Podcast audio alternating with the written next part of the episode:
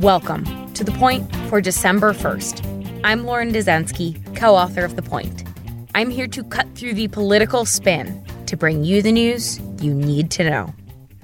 President elect Joe Biden and his transition team are preparing for an early, all out push to pass an ambitious new stimulus bill while also drawing up plans for a flurry of executive actions aimed at delivering on campaign promises and undoing the Trump administration's efforts to undermine key government agencies. Biden will be inaugurated in January with a pressing mandate to confront simultaneous and interwoven public health, economic, and racial crises. At the same time, his team will take over the work of spearheading one of the most complicated, politically fraught mass vaccination campaigns in American history. Biden's agenda for his first 100 days in office will center on two key avenues of action. The first is the passage of a broad economic aid package. The second is a series of executive actions aimed at advancing his priorities where legislation is not necessary.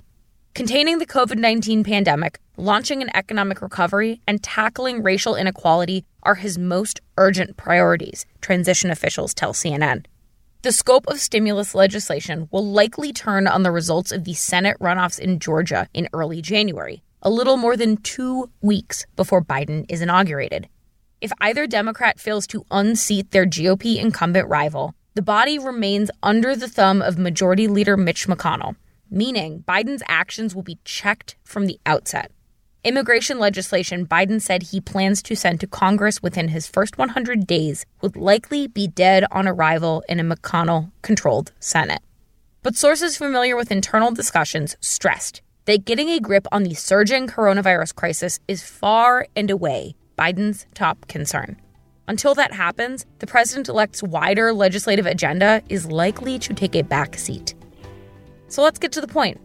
Coronavirus response is going to largely drive Biden's first 100 days in office. And that is the point for December 1st, 2020. Thank you for listening. For more updates throughout the week, subscribe to the Point newsletter at cnn.com slash the point. If you like this audio briefing, you can get it every single weekday on Google Home or Amazon Echo, or subscribe on Stitcher or Apple Podcasts, or your favorite podcast app so you never miss an episode.